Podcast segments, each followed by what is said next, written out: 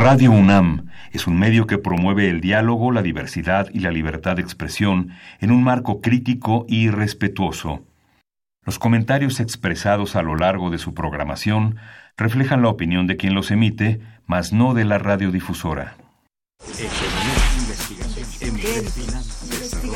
Momento Económico. Radio UNAM y el Instituto de Investigaciones Económicas presenta Momento Económico. Un espacio para charlar sobre temas económicos que le interesan a usted. Acompáñenos.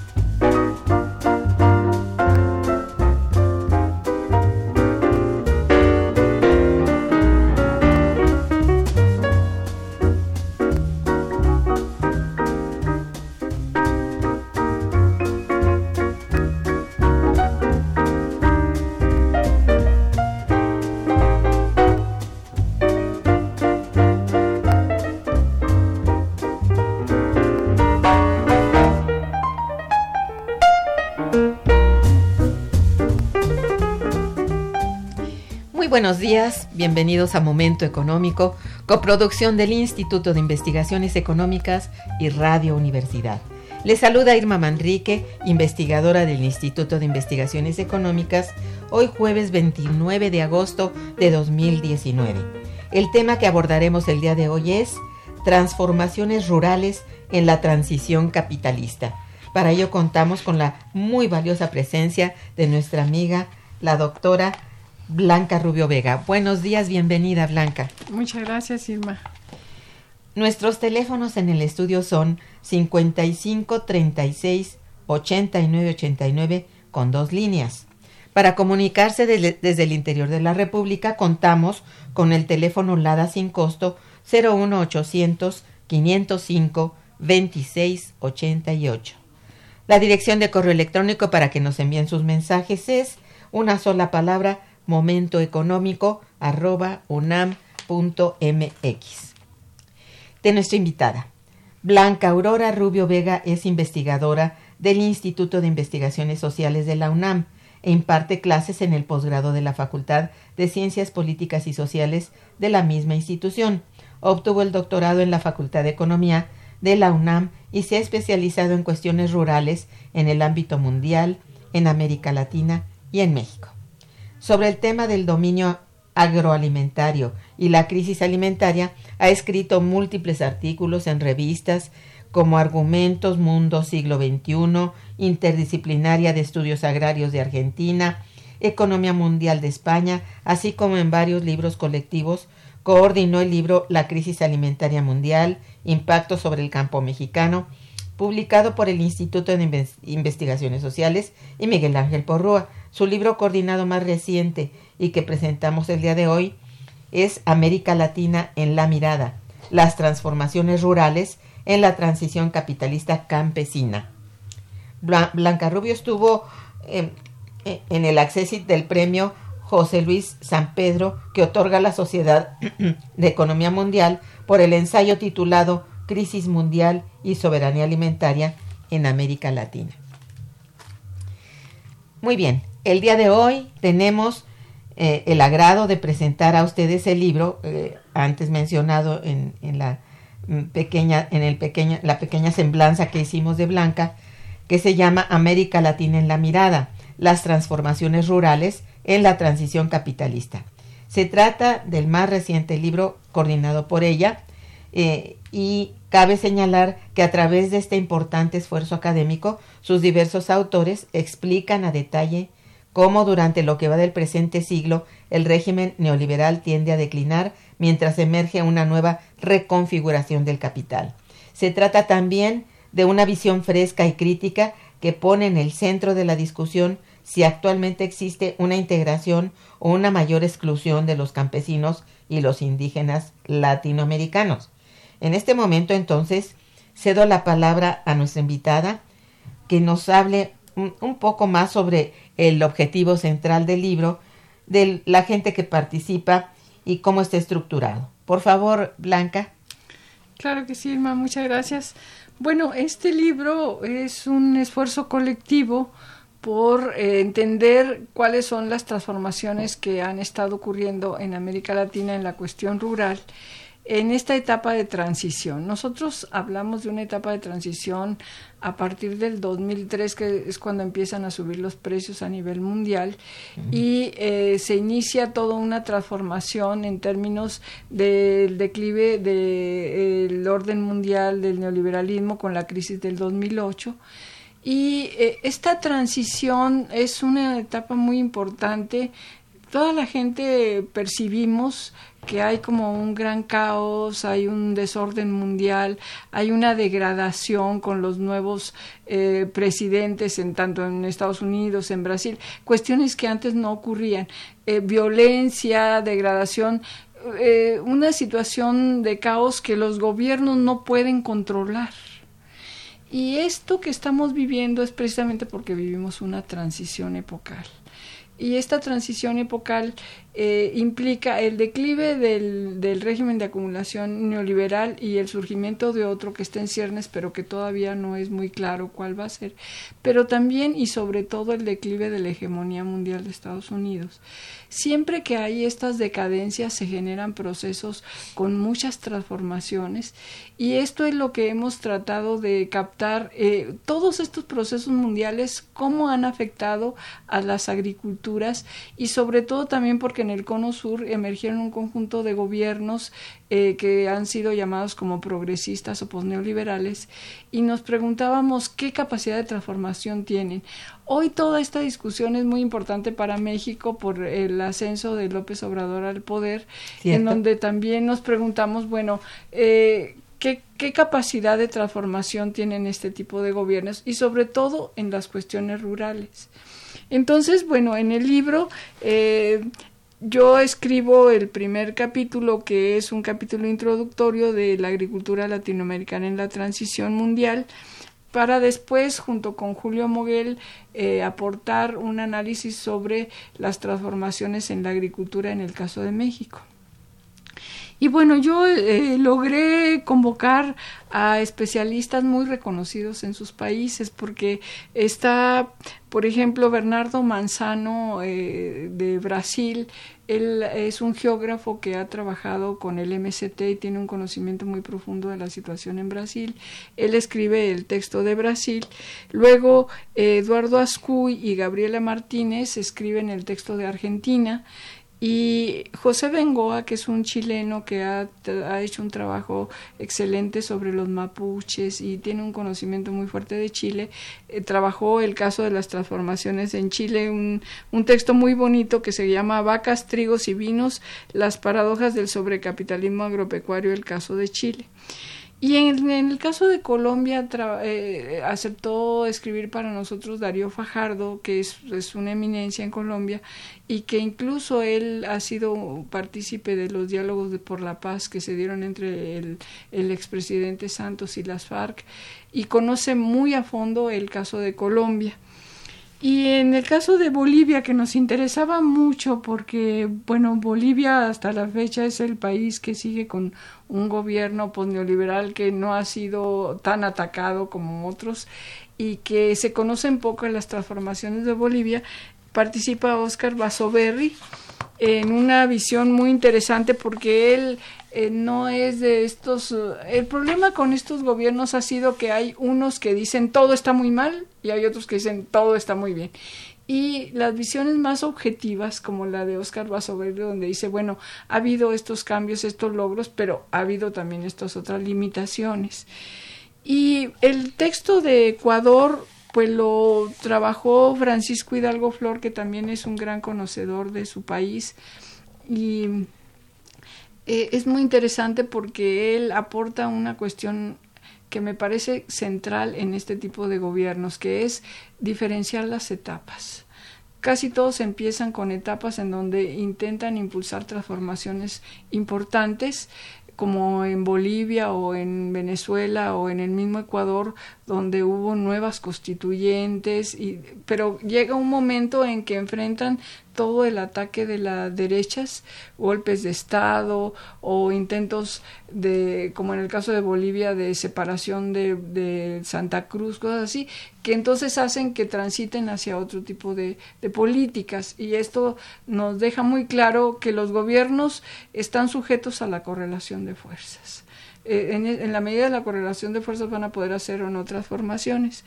Y finalmente, un trabajo muy, muy bien hecho, porque además tiene también eh, trabajo no solo documental sino de campo, de Alberto Fradejas sobre Guatemala, en donde eh, pues él eh, lo que plantea es cómo todo el avance del capital extractivista, sobre todo con la palma africana, la minería, la, la caña de azúcar, han traído consigo un cambio muy importante en términos de el deterioro y el despojo de los recursos naturales, afectando a las poblaciones indígenas y campesinas. Entonces, este. bueno, este es más o menos el contexto del libro. Muy bien, eh, ya que tienes toda esta visión y que has recibido estos trabajos, a tu modo de ver, ¿cómo ha ocurrido o por qué se han dado las transformaciones rurales en esa transición capitalista? En términos muy generales, ¿no?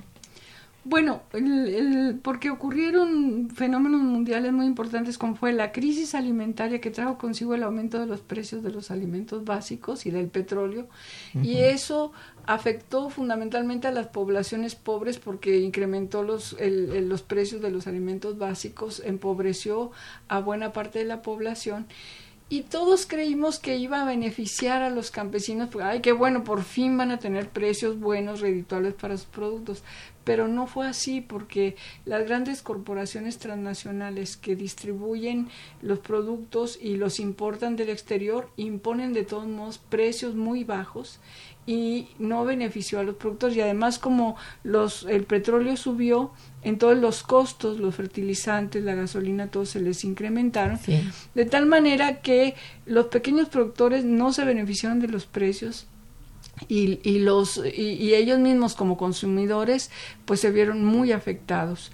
Entonces, Eh, estas transformaciones tienen el impacto de la crisis alimentaria, de este neoextractivismo, porque la crisis mundial del dos mil ocho trajo consigo la caída de la rentabilidad sí. de los países desarrollados, sí. entonces fluyeron esos capitales que no tenían posibilidades de reinversión rentable en sus países, fluyeron hacia América Latina, donde la, la tierra era muy barata, la fuerza de trabajo era muy barata y los recursos naturales tenían precios muy altos. Entonces se vinieron a impulsar actividades como la soya transgénica, como la palma africana, ajá. como la caña de azúcar, estos cultivos que se les llamó comodines porque igual servían para alimento que para para producir combustibles. Como el precio del petróleo estaba muy alto, se buscaban otras alternativas de, de, de energéticos. Esto trajo consigo como un boom o una expansión muy fuerte del capital en América Latina, este capital extranjero muy depredador, extractivo, que ha generado un fuerte eh, despojo de los recursos naturales de los campesinos. Entonces, eh, tuvimos por un lado que la crisis alimentaria y los altos precios no les benefició y la entrada del capital les afectó sus recursos naturales. Fue, fue muy impactado. Realmente la, el sector agrícola se vio muy impactado por la crisis eh, financiera propiamente dos mil ocho dos mil nueve. Uh-huh. Sí, sí, esto es cierto. Y bueno, eh, esto está muy claramente, se puede deducir de los análisis en el libro. Es excelente eh, cada, cada uno de los capítulos. He tenido oportunidad de hojearlo. Es verdaderamente importante. Bueno, muchas gracias. Eh, estamos en Momento Económico, programa que se eh, difunde a través de Radio Universidad, y vamos a hacer un breve puente informativo y musical. Quédense con nosotros a escuchar al famoso y muy buen pianista Oscar Peterson. Está escuchando Momento Económico.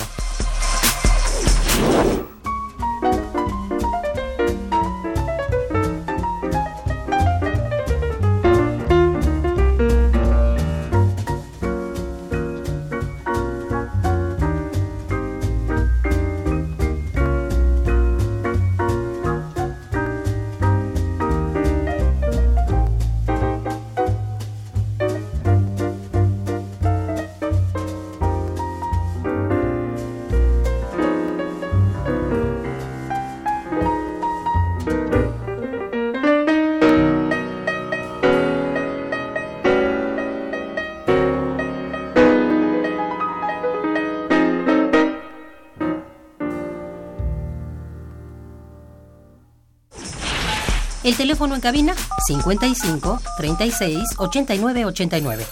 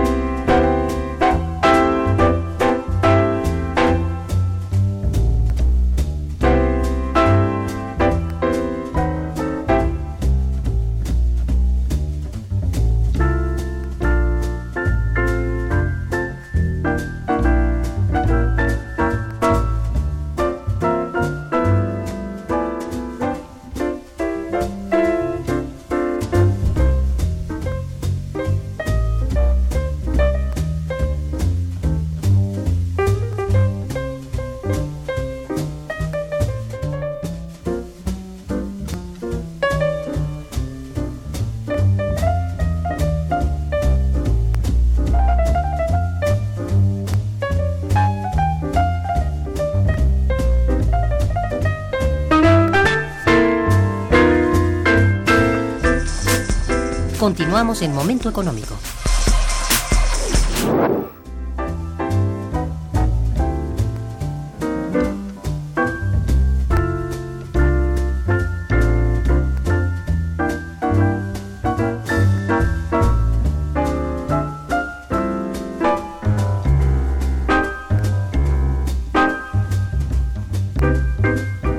Muy bien, al inicio del programa me refiero Me referí a si la actual fase de transición ha traído consigo una integración o una mayor exclusión de los campesinos y los indígenas latinoamericanos.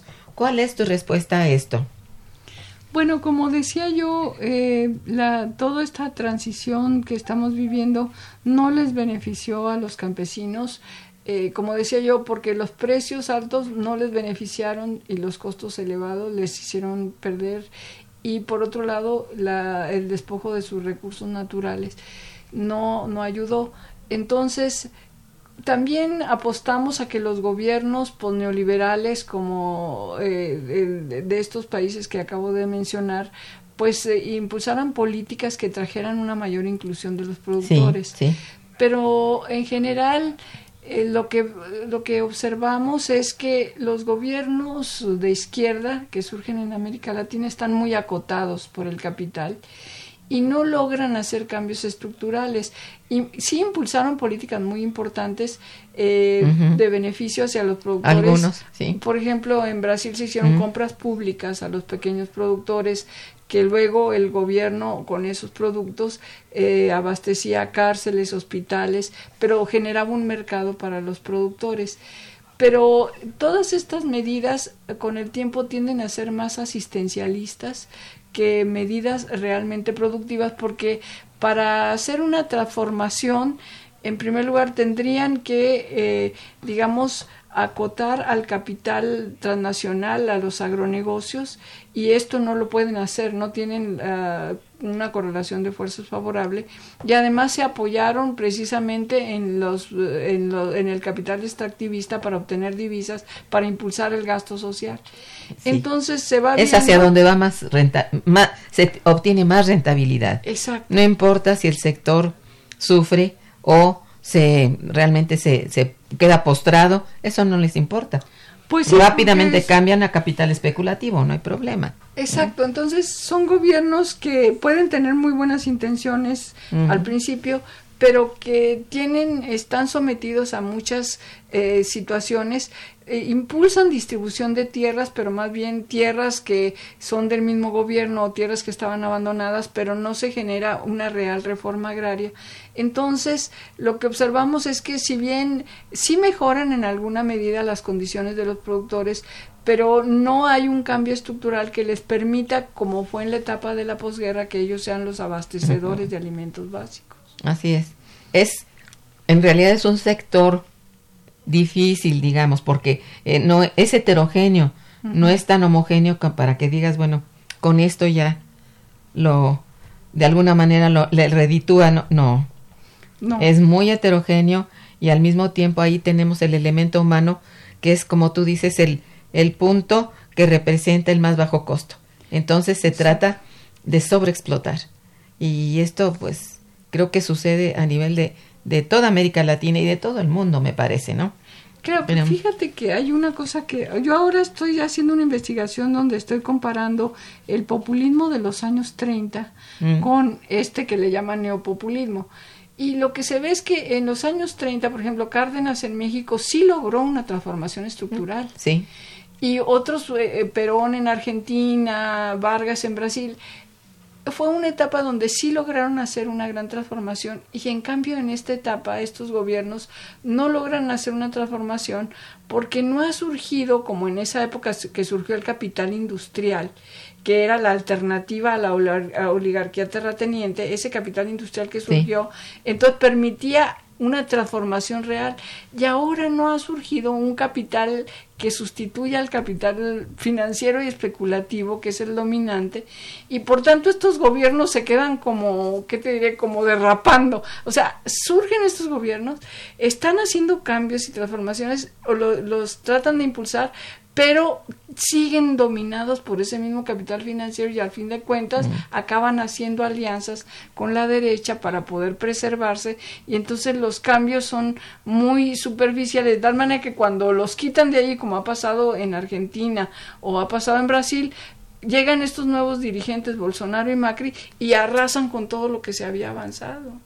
Entonces esto es una situación como muy complicada. Es lo que decía yo. Es complicado. Uh-huh. De por medio están intereses muy diversos y, y realmente unos contra otros, ¿no? No se puede decir todos salen beneficiados.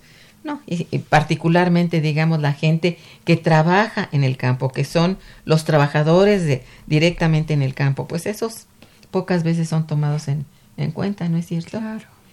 ¿Qué tan importante es en estos momentos la estructura agraria y productiva de nuestro país en el contexto de esta cuarta transformación? Bueno, eh, la agricultura en nuestro país es un sector que aunque se en toda la etapa neoliberal fue marginado. Sí.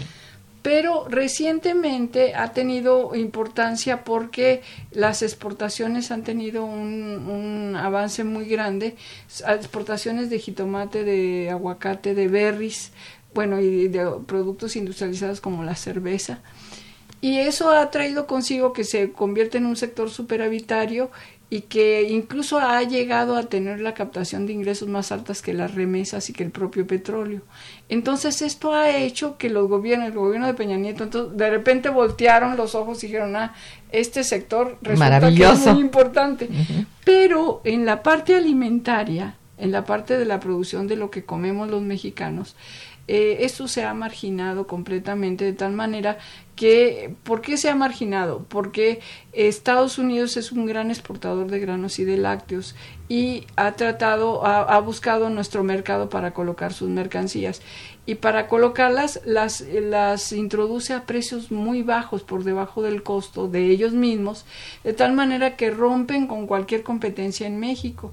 Y entonces nosotros, eh, los gobiernos neoliberales hasta ahora han dicho, ay, pues qué bueno que entren sus productos abaratados, así yo no tengo que invertir en México para que se impulsen esos productos y yo me aprovecho de los subsidios que Estados Unidos paga a sus productores. O sea, negocio redondo, pero lo que no han visto es que han fragilizado terriblemente la producción alimentaria nacional. Somos altamente dependientes de alimentos. Ya mucho, demasiado, y ya tiene esto varias décadas de que está ocurriendo. Exacto. Y se profundiza en ese sentido, ¿no? Exacto. En realidad, la mayor parte de los alimentos son importados. Exacto, sí. Y sí. además de muy baja calidad nutricional. Exacto. Mm-hmm. Si yo como les digo cuando doy alguna plática, les digo, díganme el producto y yo les digo de dónde viene. Porque hasta el, el chile poblano viene de China. De China viene, sí, viene todo China. Lo agrícola. Oh. El, el café viene de Vietnam, el, o sea, el, de, díganme del producto y es, es increíble. Nosotros fuimos exportadores, sí. No solamente éramos autosuficientes, sino exportábamos maíz y trigo en los años sesenta. Y un país cafetalero, gran productor de alimentos, todo, que ahora se ha convertido en un país importador, es una aberración. Sí, porque además realmente la producción de café ha sido monopolizada por transnacionales. Exacto. En este caso por la Nestlé. Exacto. Entonces es un es un fenómeno que va, bueno, con mil cabezas, ¿no? Sí. Es muy difícil. Bueno, desde tu punto de vista y a propósito de lo planteado en el libro, ¿qué elementos deberá reunir en este en este momento una política agraria eficiente, sobre todo para nuestro país? Pues mira, eh aquí un, el problema central, como yo decía, que hay que resolver es que la producción nacional vuelva a ser rentable para los productores. Porque eh, esto que, de que están entrando productos abaratados que compiten con ellos, sí. Entonces impiden que por más políticas que tú les hagas, por más que des estos recursos y aquellos, mientras sigan entrando esos productos, eh, ¿cómo le vas a hacer para que estos productores puedan vender sus productos a precios redituables y vivir de lo que produce su parcela? Sí. Entonces, el TECMEC es un problema muy grave aquí, sí. Porque no cambió nada de esa situación. En, eh, en las negociaciones se preocuparon más de que no les pusieran impuestos a los productos exportables, porque claro, son eh, la, la bandera de la agricultura, ¿no? Como decía, el aguacate, todo eso, que no le pusieran impuestos.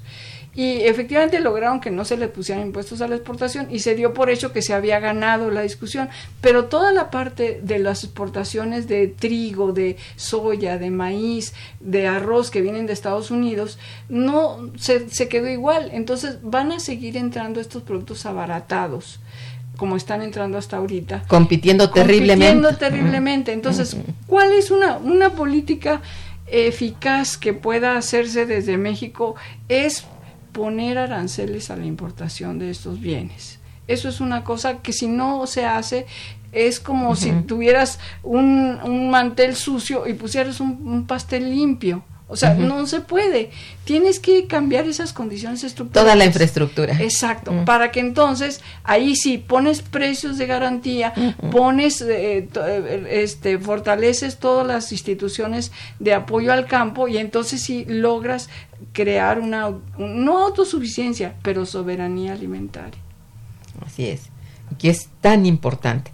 En este momento nosotros hemos perdido todo el, el pie eh, respecto a soberanía alimentaria, como de otras soberanías, pero bueno, en este caso es muy grave porque se trata justamente del consumo de alimentos para toda la, para toda la población, ¿no?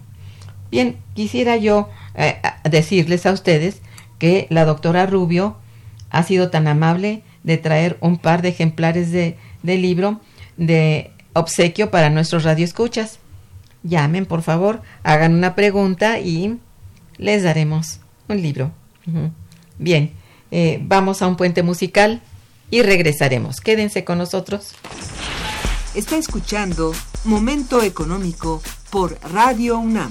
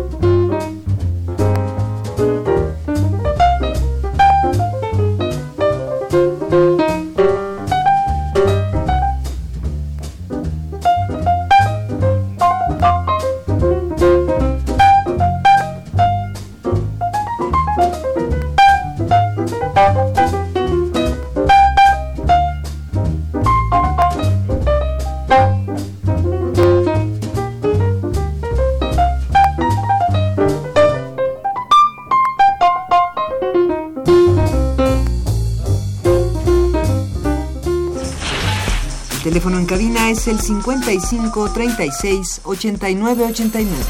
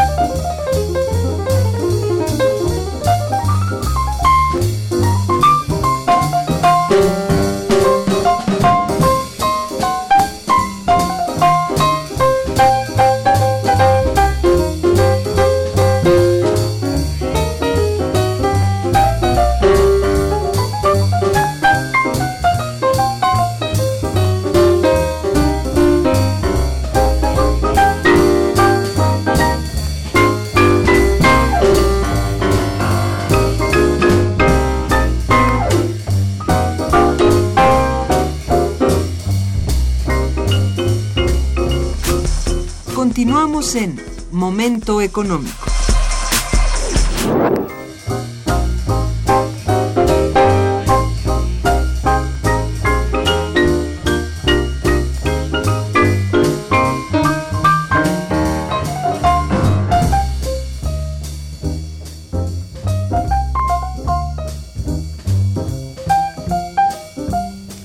Muy bien, eh, ahora con relación a los efectos del cambio climático que han dañado considerablemente al sector rural, ¿ha sido también el, el, el sector rural mexicano muy afectado por esto?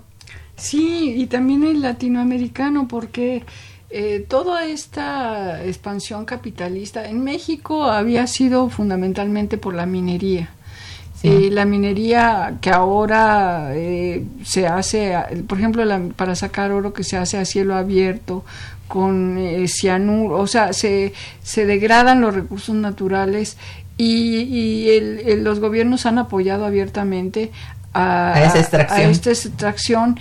El, en la reforma energética se plantea que es prioritaria la inversión extranjera o del tipo que sea sobre el, el petróleo, de tal manera que los campesinos, si un ducto pasa por su tierra, eso es prioritario para la energía y no para ellos, y ellos tienen que ceder. Entonces, los recursos naturales, ahora está entrando además soya transgénica y palma sí. africana por toda la península de Yucatán, que es muy agresiva, porque en la soya se usan unos eh, plaguicidas que son muy agresivos, que afectan a la población. Además se hace con eh, avionetas que eh, los esparcen desde el cielo, afectan a los animales, da cáncer a la población, el, el agua es completamente este, contaminada.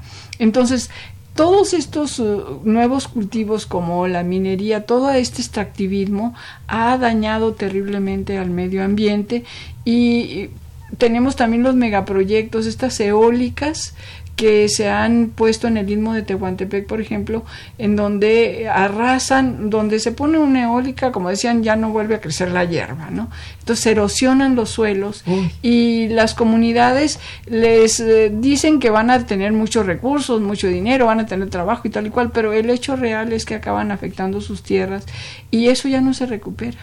Entonces hay toda una lucha, todo un movimiento de, de campesinos, de indígenas, de comunidades que están defendiendo sus recursos, porque es un modo de vida, es la forma donde han, han eh, donde es el lugar donde nacieron, donde van a nacer eh, sus hijos, sus nietos, y, y es, todo esto es afectado por las transnacionales. Se ven desplazados incluso, ¿no? Uh-huh.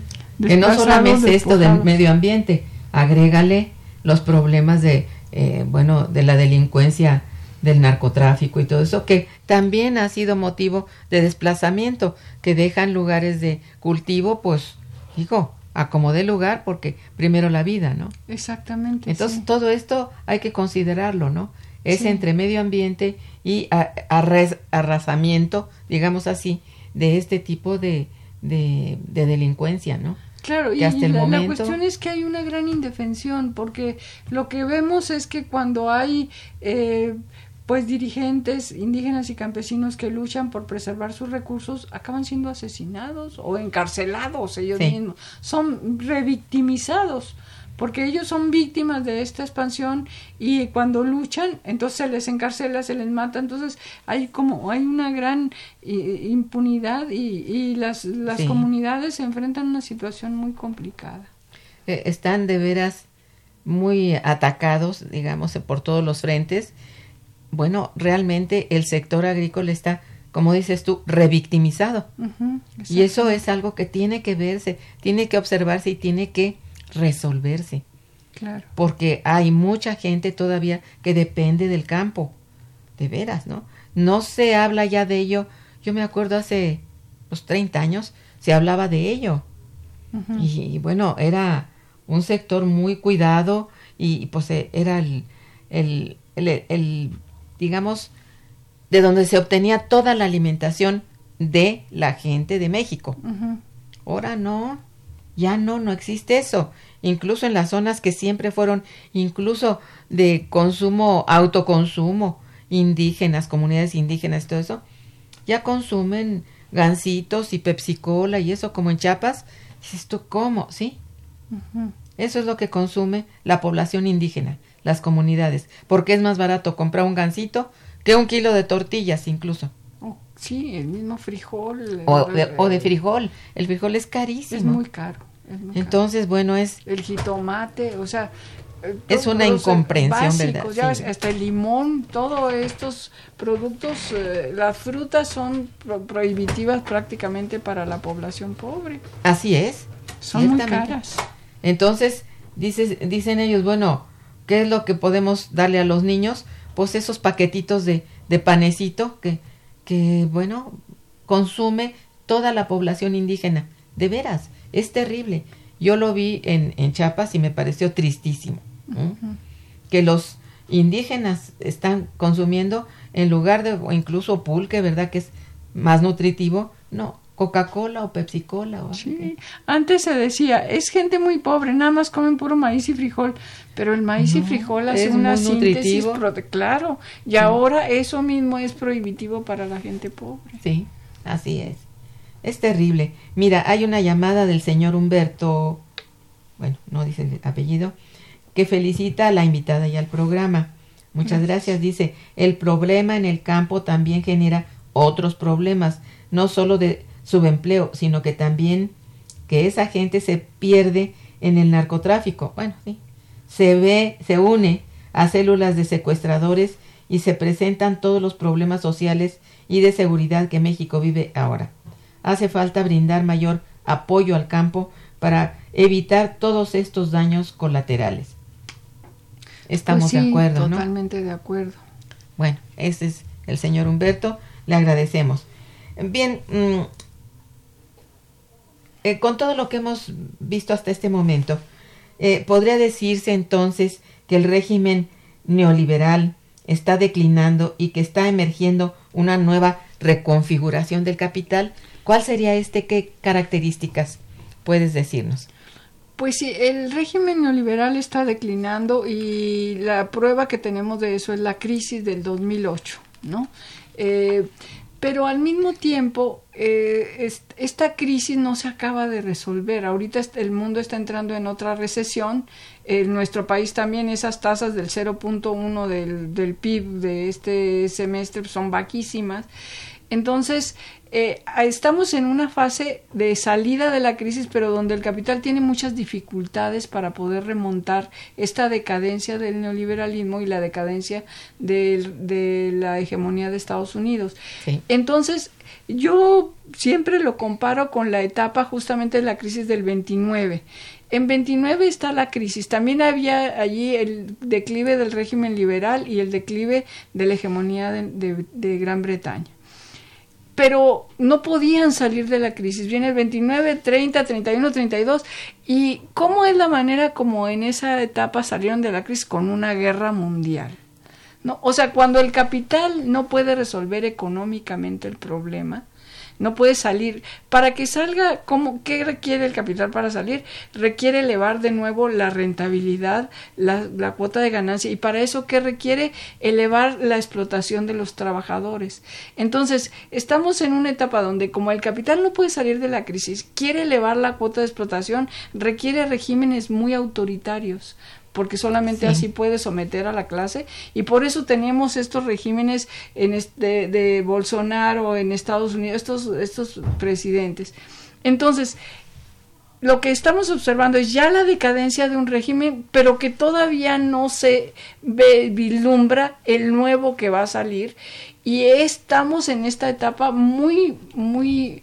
negra, dijéramos, muy oscura. Es la etapa más oscura de salida de la crisis, donde el capital no puede, entonces reafirma sus mecanismos más depredadores, tanto con la fuerza de trabajo como con los recursos naturales, para salir de la crisis, pero no puede, y viene otra recesión y todo, y por eso tenemos tantas amenazas de la guerra mundial, ¿no? Es muy cierto lo que esto, estás diciendo. Todo esto está, es, es lo que estamos viviendo. Es una etapa muy difícil. Digamos que, hablando como economistas, diríamos que estamos en, en la parte baja del ciclo, en donde sería necesario, y aquí es muy necesaria, la participación del Estado, eh, con el gasto eh, en infraestructura, ga- gasto de inversión en infraestructura para sacar, porque sin ese gasto del gobierno, el gasto privado nunca, eh, la inversión privada no va a reaccionar.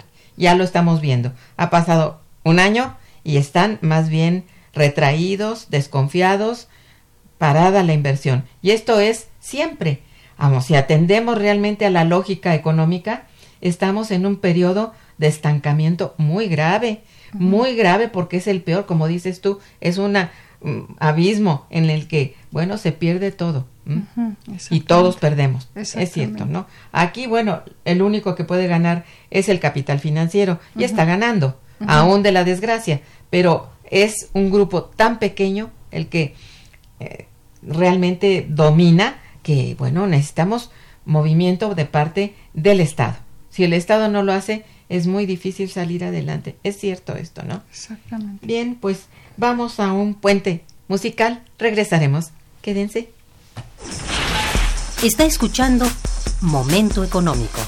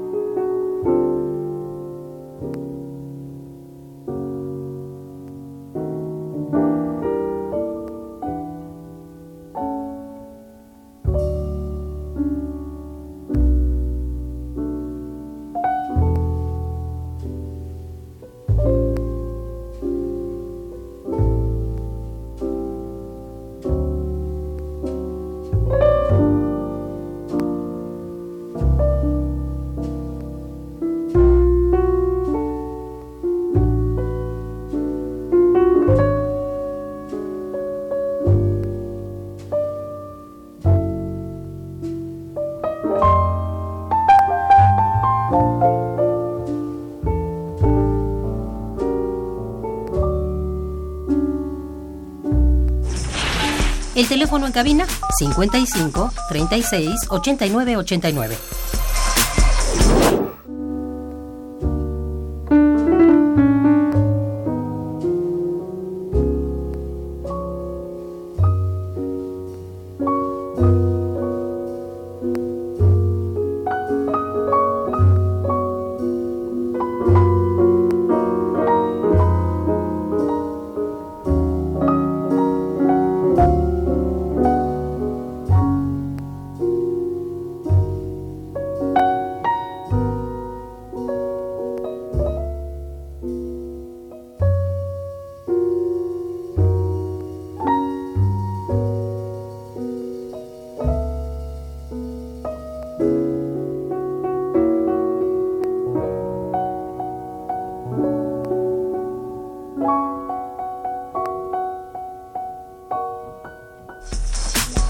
Continuamos en Momento Económico.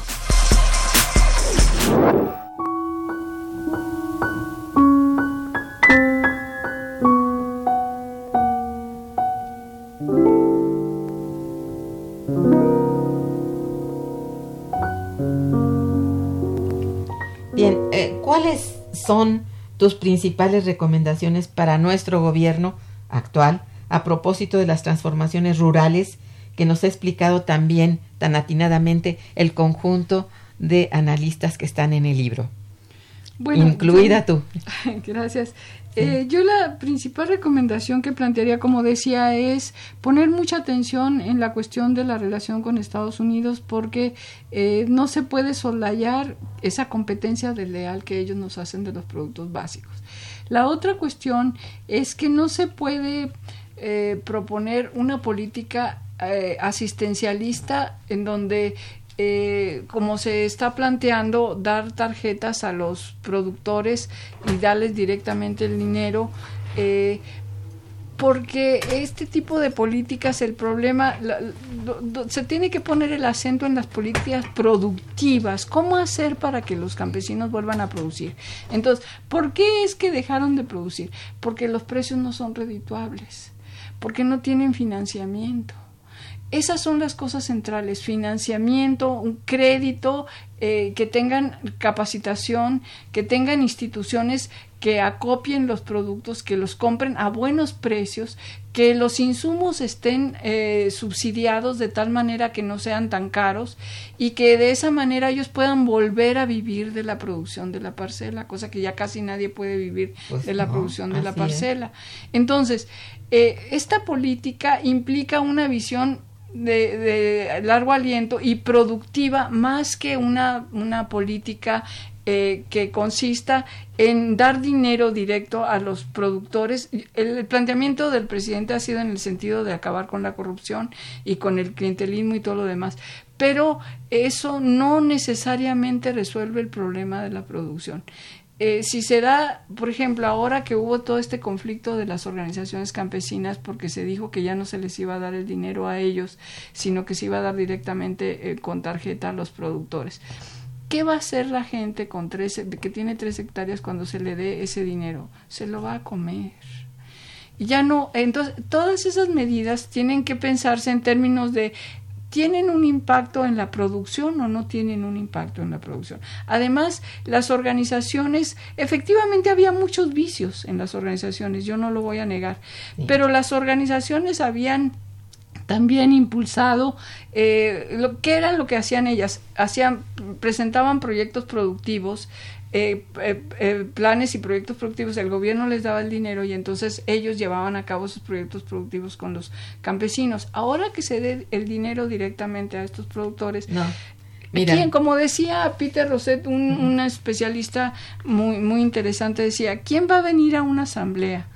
¿Quién va a venir a una organización si ya te dieron el dinero? Entonces, esto desmoviliza. Y este es un presidente que precisamente por las propuestas de izquierda va a tener mucho rechazo de la derecha. Requiere el apoyo de la sociedad civil, requiere el apoyo de toda la gente y de las organizaciones. Si él debilita y desmoviliza las organizaciones, ¿quién va a apoyar al, al presidente cuando vengan estas embestidas de la derecha? Entonces, a mí me parece que estas políticas no necesariamente garantizan, los objetivos son buenos, se está proponiendo eh, uh-huh. recuperar la, la autosuficiencia alimentaria, se está, recu- se está proponiendo ya no depender tanto del exterior, se está, de- eh, se está proponiendo elevar el nivel de ingreso de los productores rurales. Eso, estamos de acuerdo totalmente con todas las propuestas que se han hecho en términos de los objetivos, pero en términos de los mecanismos vemos muchos problemas. Sí, yo no sé si tú recuerdes que también en el caso del cardenismo, eh, Lázaro Cárdenas decidió a través de la banca entonces nacional, la banca de desarrollo, darle financiamiento directamente, bueno, a los ejidos, a los campesinos, y etcétera.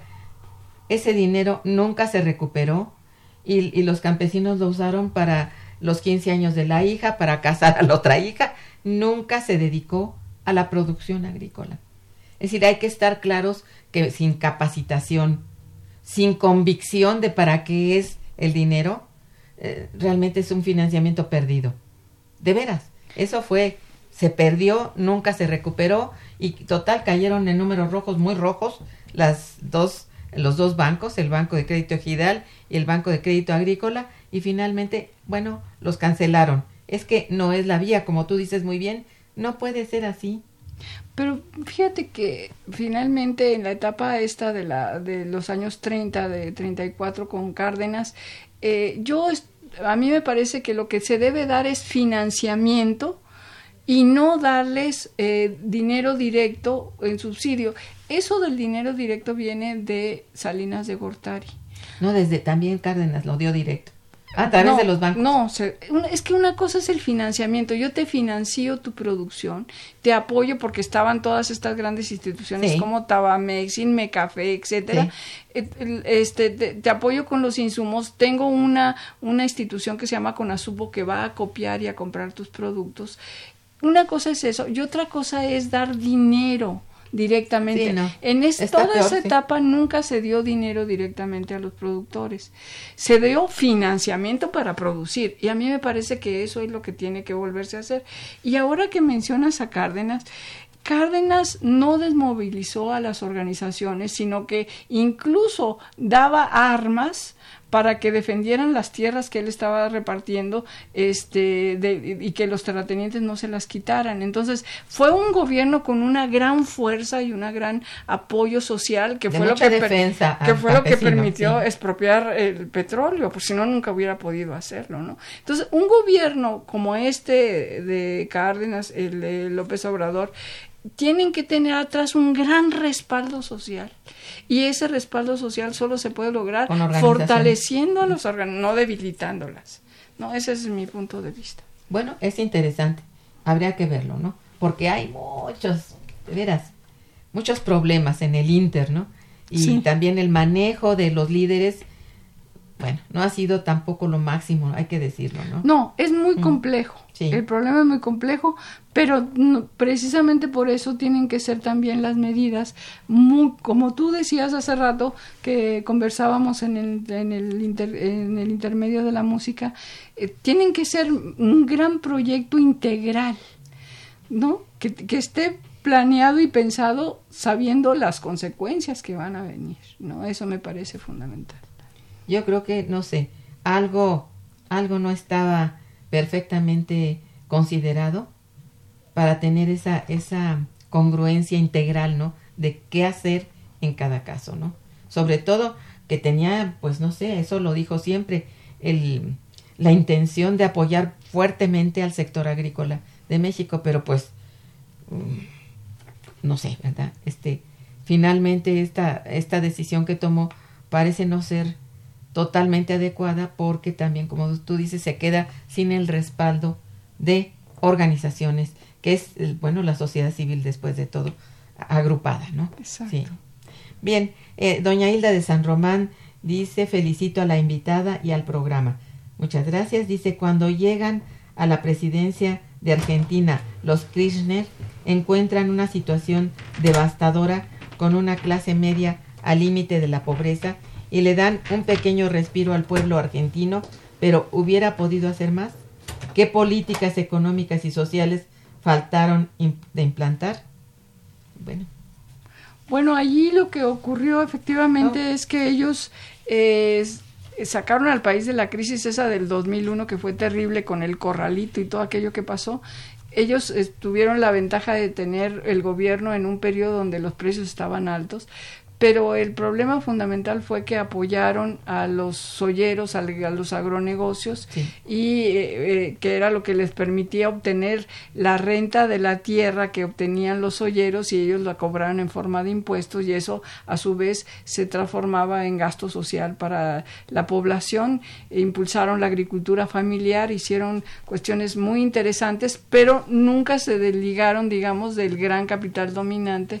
Entonces, mm. cuando llega Macri, sí. pues se echó para atrás la agricultura familiar, se echó para atrás todo y otra vez, si no se logran hacer cambios estructurales y de fondo, cuando viene la derecha, echa para atrás todo lo que se avanzó. Y es muy fuerte.